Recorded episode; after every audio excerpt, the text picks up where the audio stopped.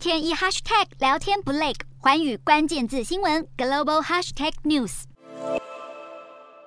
今年全球经济前景充满高度不确定性。花旗银行目前虽然维持对今年全球 GDP 成长的预测仍是百分之二点九，并且将明年全球成长预测下修零点三个百分点至百分之二点二，但警告全球经济陷入衰退的几率达到百分之五十。而且花旗发布的最新预测还提到，经济衰退将从一个地区滚动至另一个地区。花旗这份报告指出，全球通膨难以降温。GDP 成长减速，各国货币政策快速紧缩，再加上供应链问题依旧存在，都会影响全球经济表现。欧元区和英国经济可能在今年稍后进入衰退，美国可能在明年底前遭遇衰退。至于大型新兴市场经济体，包括巴西、智利和波兰，也逃不过经济陷入衰退的命运。虽然美股近来强劲反弹，主要反映出市场认为美国通膨已经触顶，美国联准会升息打通膨的步调渴望放缓。但花旗认为，货物通膨和服务通膨还要多久才会从高点回落，都是未知数。花旗警告，如果美国经济在明年第一季走向衰退，可能会是临界点，将拖累全球经济景气向下沉沦。而日本最大的投资银行野村控股，则是将中国今年的 GDP 成长从百分之三点三下调至百分之二点八，原因是中国七月经济数据不如预期，